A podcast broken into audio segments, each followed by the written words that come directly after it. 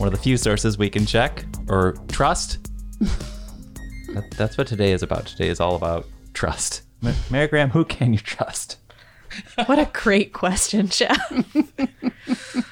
But we're going to talk about it. There are questions to ask. There are frameworks for evaluation. I love a framework. Oh man, a framework. A framework.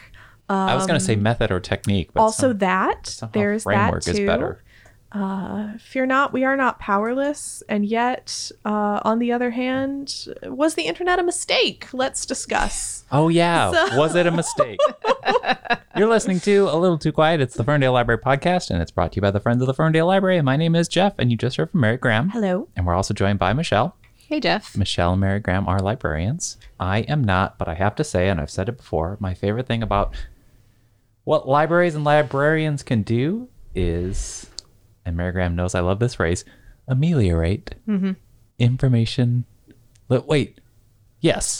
Ameliorate information literacy. What? Strengthen it, fortify it. Yes, empower for sure. And we can ameliorate the proliferation of misinformation. That's what it is. And disinformation. And I'm very excited to talk about the difference because that's one of the things I get obnoxiously pedantic about. Well, I especially brought Michelle onto the podcast for a little bit of good old Ferndale history because I cannot believe it's been more than 5 years since she and I joined forces and then joined forces further with the good journalists at WDET to host a community. What do we call it? Like, it was like a community conversation. Yeah. You know, a big old panel. There was like 100 people here in the library. Oh my gosh. To watch a 90-minute discussion of 6 professionals. One of the 6 was Michelle. And we had a high school student as well. We had a high school student. We had a teacher. We had at least 3 librarians and a journalist. What a town full of nerds. Yes. I say that with a lot of love and affection. And we had That's great. It was very exciting. This big WDET. We had slides. It was great. I think they recorded it. The allied professions, quite literally, though. I mean, when I was in grad school and taking my, intellectual freedom classes, which is a lot of what I have written down in my notes comes from what I learned there. My professor did a lot of work with journalists and teachers and helped run conferences. And she's like, that is what we call ourselves, the allied professions, because those are the 3 professions that are so integral to information literacy and teaching. Yeah, me too. And teaching people. I like to say that my AP biology class in high school actually gave me the best BS detector because it mostly just taught me how to read a scientific study. And be like, that sample size is suspiciously small and probably not statistically significant, like things like that. Good old primary source. Good old primary source evaluation. A good old primary source. It is kind of funny to me that you kindly just centered yourself with the BS, and there is things out there like the crap test, the CRAA. Yes. Yep. The CRAPP. Yeah, which method. I can never remember. The acronyms. And there's that phrase like, did it pass the sniff test, etc. Mm-hmm. No, in fact, it is currency, relevance, authority, accuracy, and purpose. CRAAP. So to take us back to 2018, this was, back during the timeline. I think starts around 2016. Gosh, what happened then, Jeff? During, let's say, a presidential campaign. Interesting. And we have those every 4 years. The phrase fake news came into the lexicon. Mm-hmm. And then we realized that the phrase fake news has been used often. Mm-hmm. It's kind of tangled and woven up into the history of maybe we would say something as strong as propaganda. Mm-hmm. But the unfortunate fact being is that if you put something in front of an impressionable human being's eyes and they take it in, and it fits their bias. Oh, we're going to talk about that. And fits their view of the world and says, oh, that thing you were thinking about, it was good that you invested in that tinfoil hat because, here's some information to comfort your little skewed view of the world. They're going to hang on to that and believe it. Yep. I know we thought it was bad in 2018. Oh, man. How far we've come. Truly, we thought it was bad in 2018. And then, so we did 6 panel discussions with WDET. We toured libraries. It was wonderful. We went to Southfield, and we went to Plymouth, and we went elsewhere. And then in 2020, in January of 2020, Michelle and I were going to do another one, and we were going to book it for, let's say, April of 2020. Gosh, what happened in 2020, Jeff? Gosh, what happened? So obviously we didn't have anything in person. So then we moved on to this podcast, and we had, again, another mini-series where we had guests come on. But it felt relevant again because in 2016, 2018, it was fake news, the presidential election. But in 2020, there was a lot of confusion going around about what this pandemic was and what vaccines were. And suddenly all this. We were all like, quick, how do I become an infectious disease specialist? Exactly. And so it was relevant again.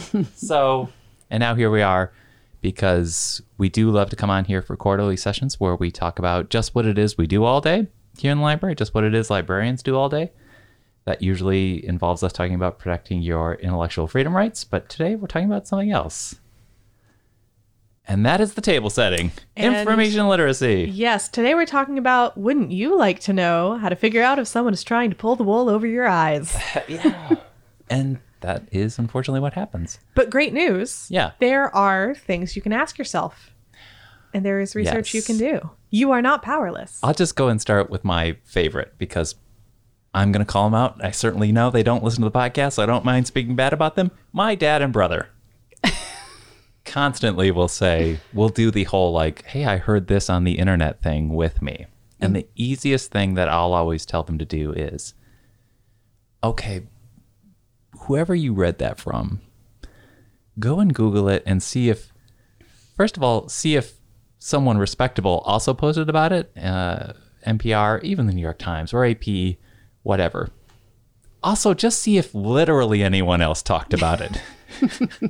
And the case is often just that weird, shady website that they somehow stumbled upon. Yes. Threw it out there. Yes. And it tricked them. Yes. But that's an excellent first step, Jeff. Is that reading corroboration? Laterally? Is that reading laterally? Yes. Yes. Yes, it's my favorite tactic. And you don't even have to really read very much. You just have to see, did literally anyone else cover this story? You don't even necessarily have to read the story, but laterally. You see the headline and like 6 or 7 other trusted sources, you can say, okay, there's something here. Right. But if not, hey, you're done. Right. And another thing that I recommend to people is, first of all, check out the book Killer Underwear Invasion by Elise Gravel, which we have here at the library. You might say to yourself, gosh, Mary Graham, that sounds like perhaps it is a children's book. It is. Perhaps you are not a child. I don't care. It's the best book that I have read on misinformation, disinformation, conspiracy theories, and information literacy. It's currently checked out. It's totally a totally feasible thing, frankly, that you might hear on the internet. Did you hear that there was killer underwear? And in fact, they are invading. They are invading. You can also check out, if you have a library that uses the Dewey Decimal System, we keep our books, at least in children's, about information literacy in 070. But I also like to go looking for lists of questions to ask myself, because I am not immune to propaganda or misinformation or disinformation. It doesn't matter. This is literally my job. I'm literally an information professional. And even I have had moments where I see things on the internet and I'm like, aha. And then later I'm like, oh, I have learned this was not true. And a lot of times that happens because it plays into our sense of identity, or it confirms a bias that we have, or it makes us really emotional, either good emotions or like really angry emotions or things like that. And so there are a lot of excellent lists out there. I've pulled some questions from the Union of Concerned Scientists, who are a nonprofit based out of the Massachusetts Institute of Technology. Did you say Union of Concerned Scientists? I did, Jeff. That sounds like literally a plot creation from Futurama. Yes. Very Al Gore. But the great thing about them is because so much of their work is about combating misinformation and disinformation, their website is extremely legible for all the things you're told to look for. You know, like they have their, like the date that their posts were published in like big letters right at the top, all that kind of stuff. And they're like, here's an about us page where we tell you about us and who we are and who gives us money and what we do and where we're based out of. Total this transparency. This is amazing. That is something you want to be looking for when you are looking for information on the interwebs. Oh yeah, that was a whole other thing. It's like, does this website even have an about page, an about us page, right? Right, because a lot of times they are being misleading. You know, especially when you've got certain acts that are maybe people are going to be voting on, and people will kind of come in seeming like they're a very neutral party and just giving. Sure. Unbiased information, but in fact they're funded by somebody who has vested interest in this not passing. So yeah, there are definitely instances of, when it comes to local journalism, URLs that sound very official and a website that looks similar to like, oh, this could be a local but you'll find that it like doesn't have any articles older than 2 months, mm-hmm. and there's no about page, and you can't find their list of contributors. Mm-hmm. I want to say it's called astroturfing. I think there's the term for that. Yeah, because it's like how you come in and you put grass down. Yeah.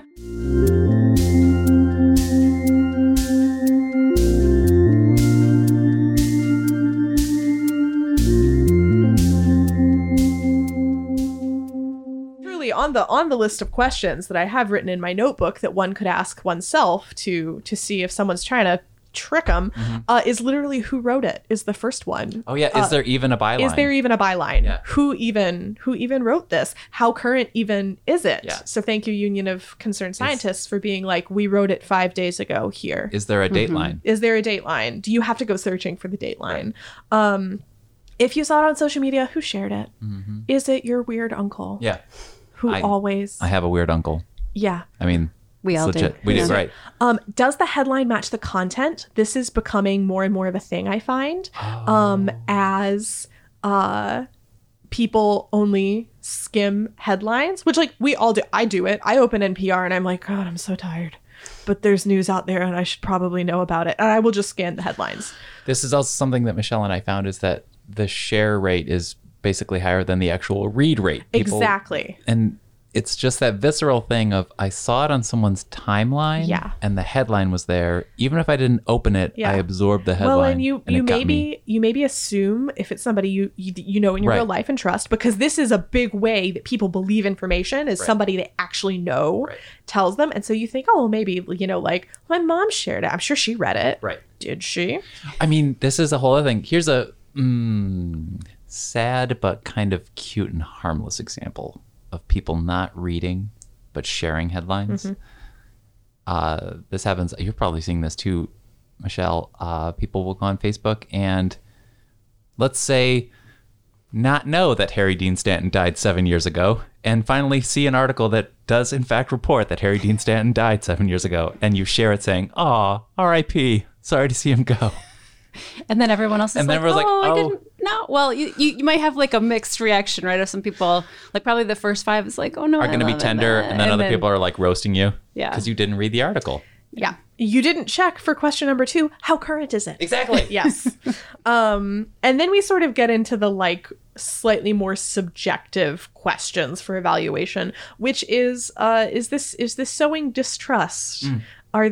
Is the point of this, article or website to be like, somebody's out to get you? Mm-hmm. And also, how does it make you feel? And that's a great open-ended question, because it both works for, this makes me feel really angry, which is something that will get a very high share rate. Right.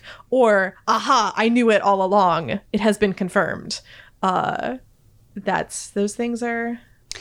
And you can kind of tell, too, when you're reading articles like that, like even just the language they use, mm-hmm. A good news article, mm-hmm. we're not talking about op-eds, which mm-hmm. is a separate thing. They will use very language that is not intended to get you riled up and get you emotional. Right. It should be very neutral.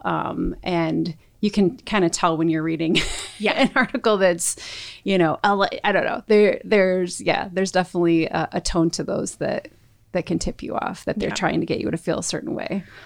Which is not necessarily a reason to not read things. So, I mean, for example, in my personal life, I have a certain political alignment. I read, you know, blogs and news sources that are independent and aligned with my political alignment. And I go in expecting a certain tone. And I'm like, well, of course, the socialists are going to say this. And let me just double check that NPR, who is going to lovingly annoy me with their centrism, you know, if they have some of the same information, I'm like, okay, you know, well, that's something I can rely on. Just a different lens. Just perhaps a different lens. Exactly. I think it's also important to check with yourself. Could this be satire?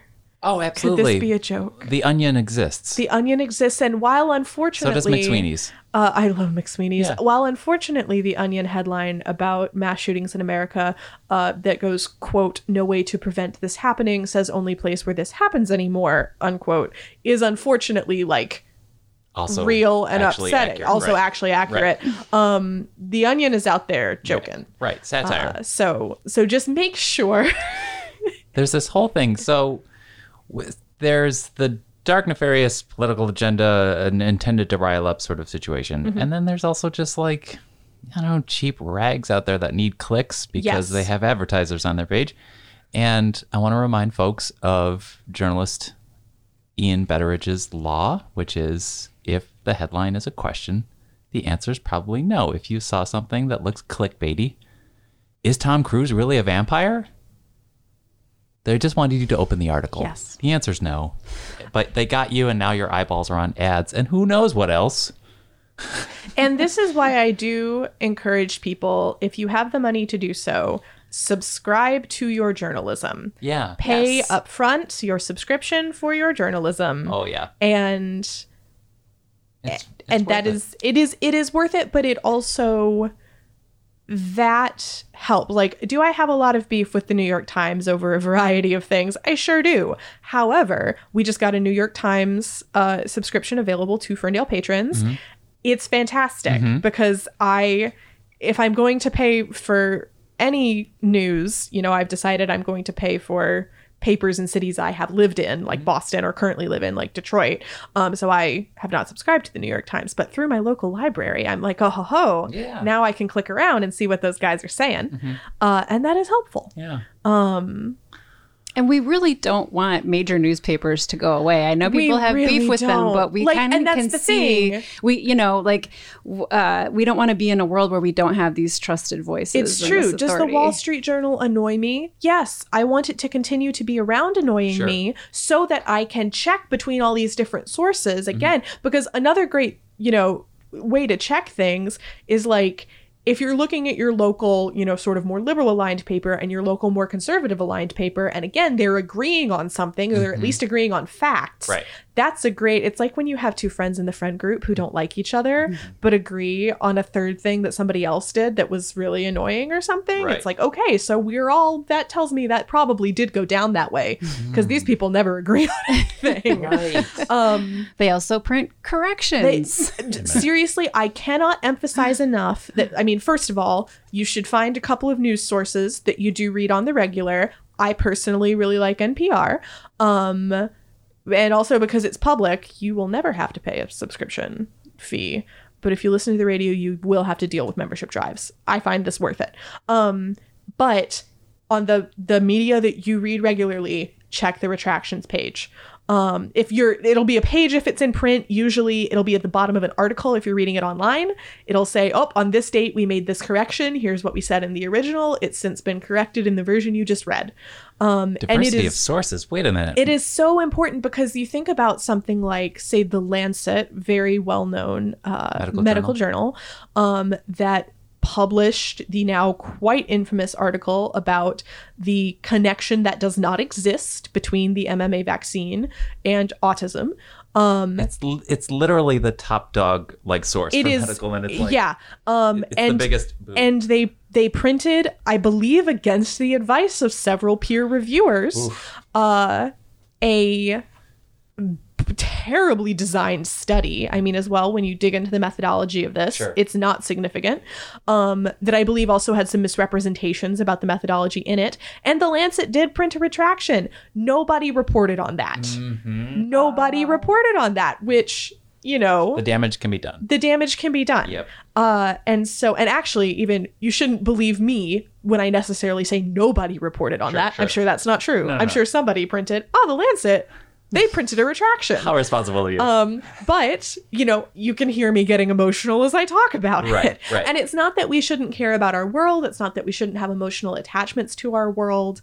But it's just really, really easy to get caught up in those emotions as we are trying to find factual information. Which is a tangent for me. That's something that the journalism world has always had a hang up over, is a little bit of pride. And they do admit they're wrong, but they often don't admit it loudly. Mm-hmm. So on Monday, if something's on the front page with a big headline and there was an incorrection, or there wasn't an inaccuracy, Tuesday there will be a correction, but you got to flip over and find it in a little box at the bottom. Yeah, but it's there, which is a good sign. And so you, as an informed citizen, should go looking for it. Yeah. I always like to cruise the fact checking. Yeah. The reports of mistakes, just to, you know. And sometimes it's like we spelled someone's name wrong. Yeah. And sometimes it's like something big, and it's in the same box. Yes. That's okay. We love you, journalists. Other questions to ask yourself include: can I verify it elsewhere, which we have discussed? Yeah. The reading laterally, I love it. And the where else can I verify it? Yeah. Is it all one type of source writing about this? And then my favorite question of all: do I know enough to be able to even evaluate this? Which I think, especially in a world of social media, for example, we are recording this only a couple of days after the escalation of immense violence in Israel-Palestine right now. And a lot of people are out there on social media and have just kind of realized this situation is still ongoing, maybe a week ago, and they think that they should put all of their opinions out there. Yes. And I think maybe we should not do that. Well, yeah, that's the other thing about information literacy, is kind of not preaching, but like, don't hit that share button quite yet. No. Or just think it over. It's kind of like you want to reread an email before sending it, right? Sure. And the AP has already reported, here's just two random tidbits that have been thrown out there, is that, immediately there was an image of a fabricated White House document saying Biden's going to spend this much money. The White House said that's no such paper exists. Mm-hmm. Or there was video image of Putin saying you should stay away, and it was like from September, and it was just all manipulated. I saw that somebody was sharing an image from a video game, claiming it was another strike that was happening. So yeah, it's like you can't quite believe your eyes. No, and that's where something like rigorous source evaluation comes in really helpful. For example, somebody I know shared something from 972 Magazine, and I was like, well, I have never heard of this. Literally, what is it? 972. And 972 is the country code for Israel-Palestine, for the telephone. And so I go over to this website. It's got a great big, about us, who we are. Mm-hmm. Here's a full list of our writers. Mm-hmm. They have Israelis writing. They have Palestinians writing. They, in their masthead, are like, we don't always agree. Like, our writers do not always agree with each other. And we think it's important that this range gets published. Here are, our nonprofit partners. Here's where we're headquartered. They'll tell you if an article was originally published in Hebrew or Arabic somewhere else. Mm-hmm. And I was like, okay, like that is... I think that's fairly decent. And, cross-checking. I was reading an article in Vox that mentioned an article I had read on 972. And I was like, okay, that's, again, lateral reading. Sure. And I think in a situation so... I mean, it feels almost engineered in a lab to be making us all feel enormous, big, huge emotions all the gosh dang time. it just being so careful about what we put online, what we share online. Sure. It's okay to say nothing. It's okay to say nothing. It's okay, even good, I think. I think it's a good example to say, I don't know enough about this to have an opinion. And that's the thing. We're talking about information literacy, and the biggest thing for me is to be aware that you might be being tricked. Yes.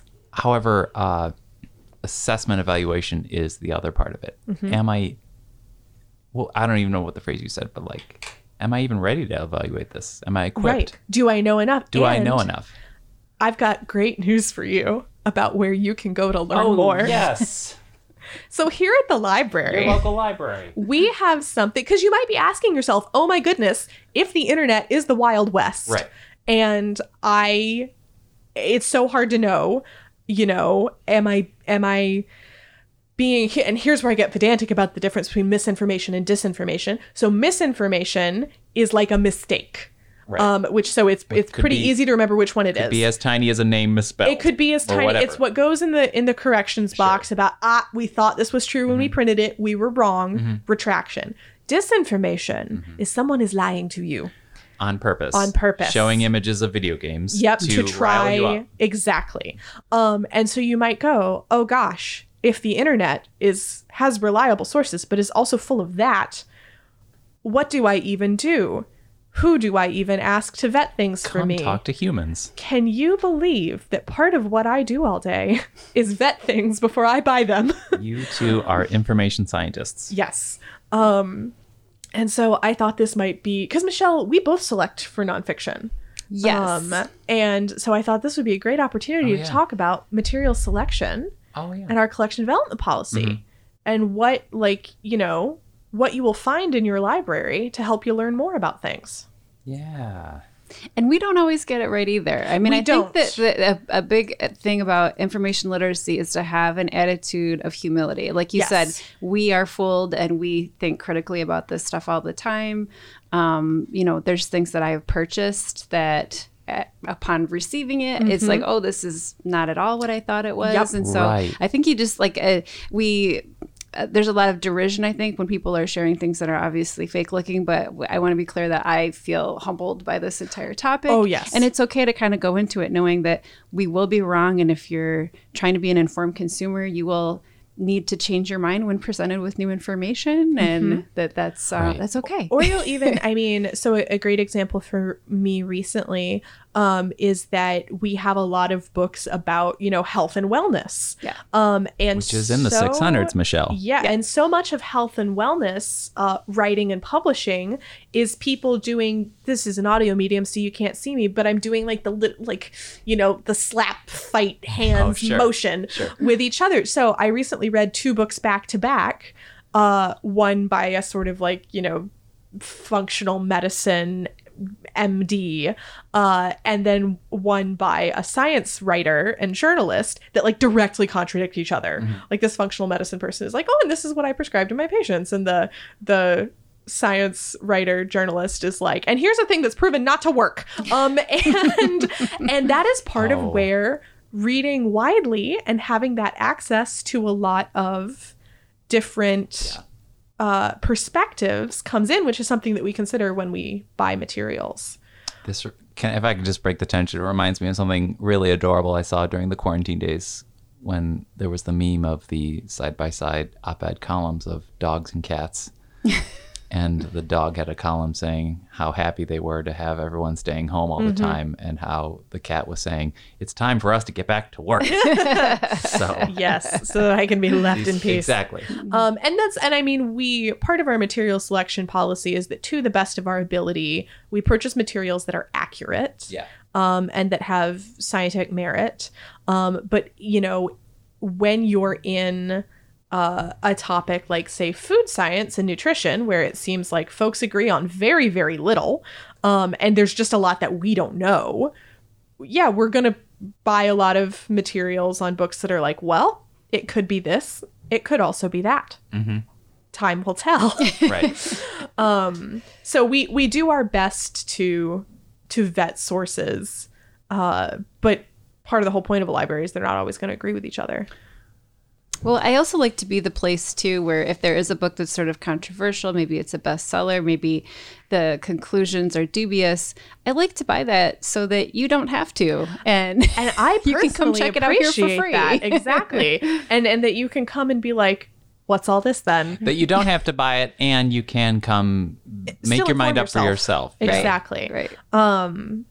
So those are all very... Right. That's, I think, a very important function. But right. I have found myself, in the past few days going, gosh, there is a lot about the history of the strip of land between the Mediterranean and the Jordan River that I don't know a lot about. Where could I start? Right. And I put a bunch of books on hold, and that's a place to start. The library. How about the library? A wonderful place to go when you ask yourself, do I know enough about this? And literally fill in the blank. Yeah, yes. Exactly.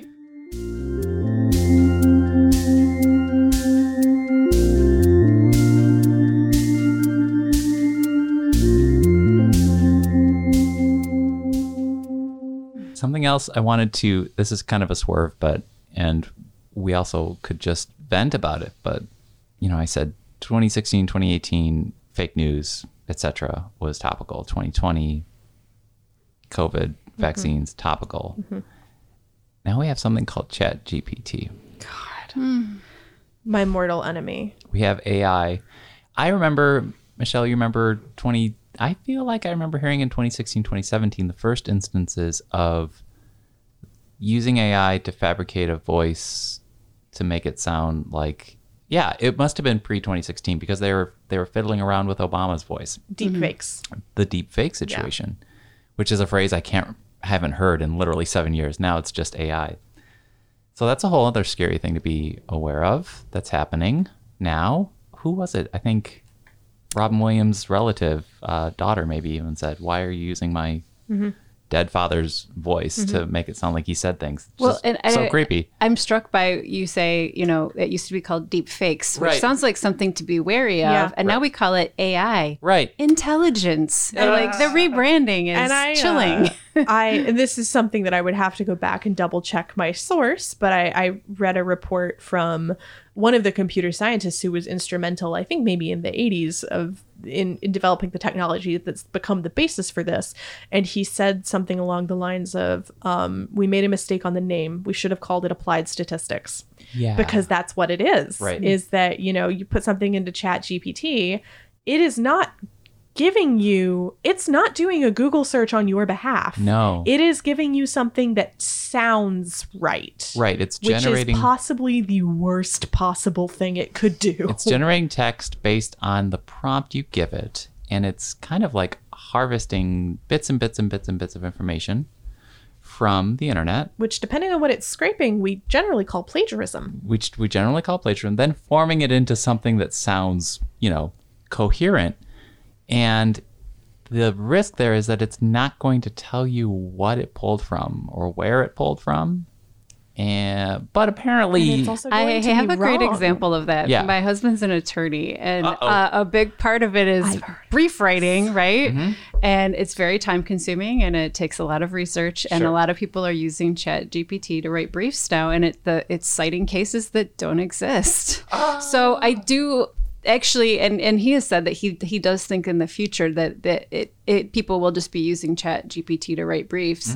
However, they are going to have to fact check the brief and make sure that the case exists. And maybe it's a good place to start, but then you have to actually go and make sure that these cases actually exist and fit with the case law. Well, and you also see that a huge part of the Writers Guild of America strike was fighting with the Hollywood studios over the use of applied statistics in script writing, and that one of the concessions that they want in their contract is that no writer will be forced to do it, and if it ever does happen, it must be declared, and it can't basically you can't steal from writers in order to make that happen. I to put all of my personal biases on the table, am a noted AI hater. I have no desire to interact with it whatsoever. And I am just like, I have to spend all that time fact-checking a brief, I say, as somebody who did not go to law school and actually does not know how painful they are to write. I'm like, well, I think I'd rather just do it from the ground up. Mm-hmm. But I also enjoy research, which is why I got into the research profession. So, right. We're talking about using ChatGPT to formulate maybe your term paper in college based on a prompt. That thought makes me want to curl up under the table and cry. And the results come out coherent, but a lot of professors or admissions reviewers will always say you can tell how cold it is. Well, yeah, and it also means that you didn't do the work. That's also like true. The idea, I mean, thinking about, because I was an English major, so I wrote a lot of term papers. Mm-hmm. I wrote a lot of literary analysis and close reading papers, and I would not be half as good at my job if I hadn't done the actual work to get the degree that I was awarded by my university. Right. And so, but it's done fast, and that's the Faustian deal there. I'm breaking out in hives as we speak. They're having a hard time detecting what is AI because they're using these AI detectors now, and they're not working very well. I just saw something about a professor that failed his entire class because the AI detector said that all of their papers were fake, but that was not the case. So I think I am so glad not to be in academia right now because I hear it is a nightmare. Yeah, it sounds horrible and like such an onus on the professors in addition to teaching and grading and researching, so now they have to figure out if a robot wrote it or not, and it's very tricky to tell. And that to me just makes me so sad because I didn't go to college to get grades. I went to college to get an education. Right. You did. I did. That's the thing. I did. Yeah. And many of my classmates also did. But that is not the, I would say, popular. I don't know. I feel like that's not the culturally dominant idea about why you should go to college. Is we tell people to go to college so that they can get better jobs after college. Sure. Which is a promise that may or may not pan out. And so that leads people to be like, well, I'm just going to have this machine babble a paper for me instead of doing the actual educational work of coming up with the paper in my own brain. But it's like the allure of getting it done fast is what obviously appealed to big corporations and CEOs who want to churn out content and use AI for writing all the popular shows that need to go on all the popular TV so that they can make more money because they don't have to pay humans for their labor. Indeed. And that's still...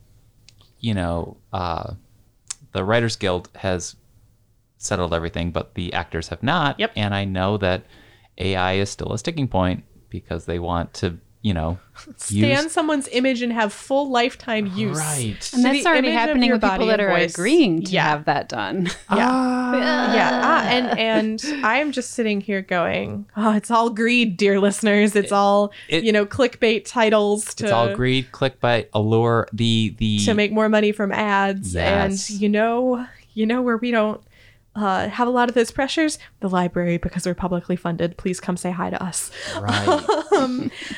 I don't actually, as I sit here going like, it's all about greed. This brings me to another question you should ask yourself when assessing information, which is, does it scapegoat a group or require belief in a conspiracy? Oh, yeah. And especially when it comes to scapegoating groups, anything that says, oh, this one group is to blame, you should toss that out with the trash. Usually part and parcel with a conspiracy. Especially if it's playing into a stereotype. Right. And then, does it require you to believe in a conspiracy?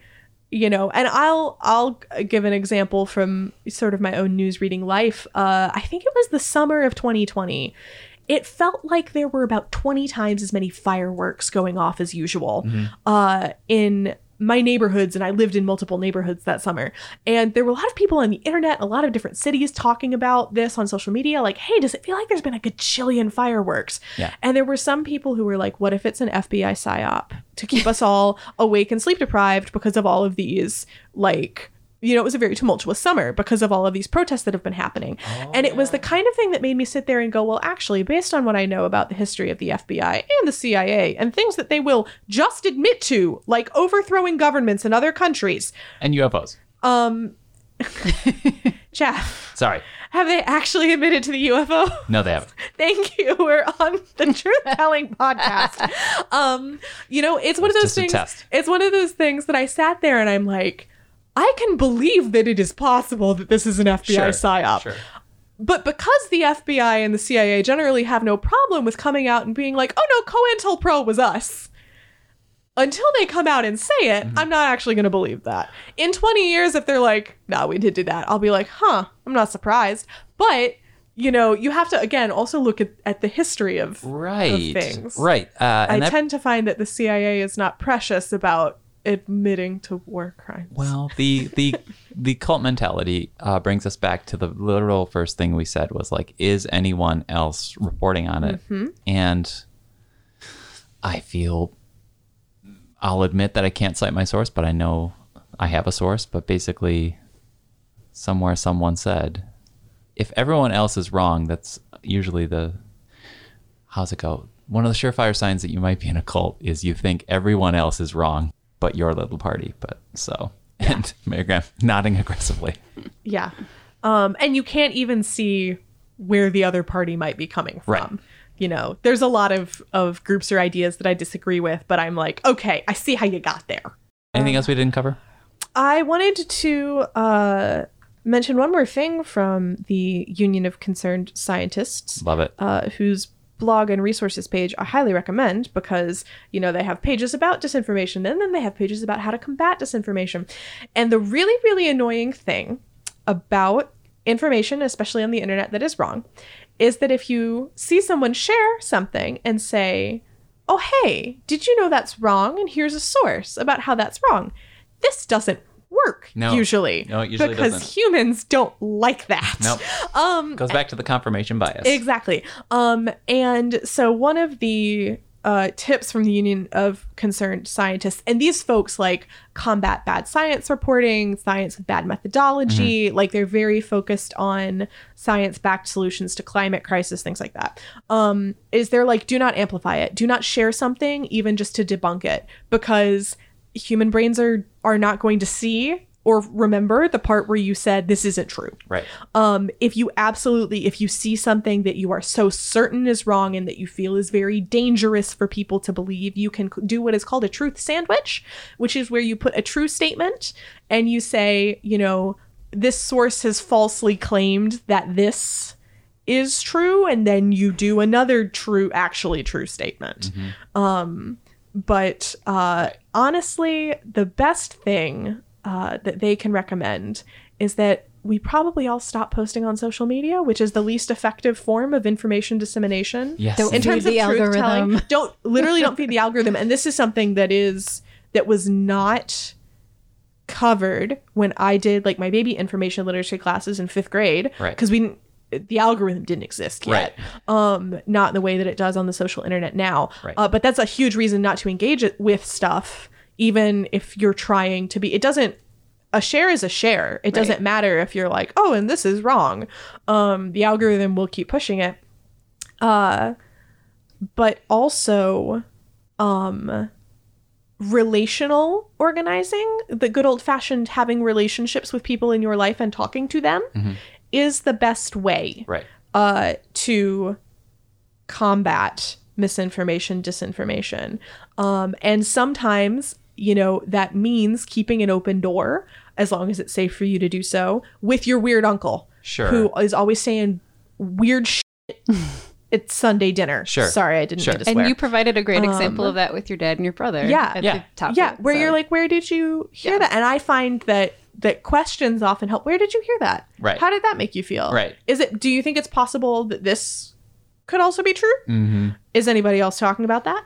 With my brother and dad, it's usually something harmless like a fake movie trailer, which is also a thing. There's a 10th Star Wars movie I never knew, but whatever. But dear listener, as it so usually does, it comes back to community bonds. Yeah. Who are the people around you? Or it's at your library, right at the desk. And that is another reason why libraries typically consistently score pretty high on surveys of institutional trust. Yeah. And I genuinely think part of it is you can come in and talk to a human being. And especially if you live here, you see us maybe all the time. You're like, oh, that's Michelle. Oh, that's Mary Graham. And they work here in my community. And also they had to go to school probably to learn about this. And I wonder what they recommend. Mm-hmm. And even if I read it, I think it's kind of crap. Like, you know, you have that connection. Right. You're also bastions of objectivity. I mean, anyone who comes to your desk, you're helping them find whatever they need. Yes. I'm not bringing my own agenda to it. Right. Yeah. And I just want to circle back before we do wrap up this phrase that I kind of threw out there that I don't feel like we illuminated enough was confirmation bias, because confirmation sounds like a really nice word, mm-hmm. but bias sounds like a really bad word. And it does seem like if you were presenting that certain someone who is really strongly believing a thing they heard with actual facts that they aren't absorbing, it's not like they are going to take the time to, oh, I heard this. Shall I confirm whether it's actually real? Mm-hmm.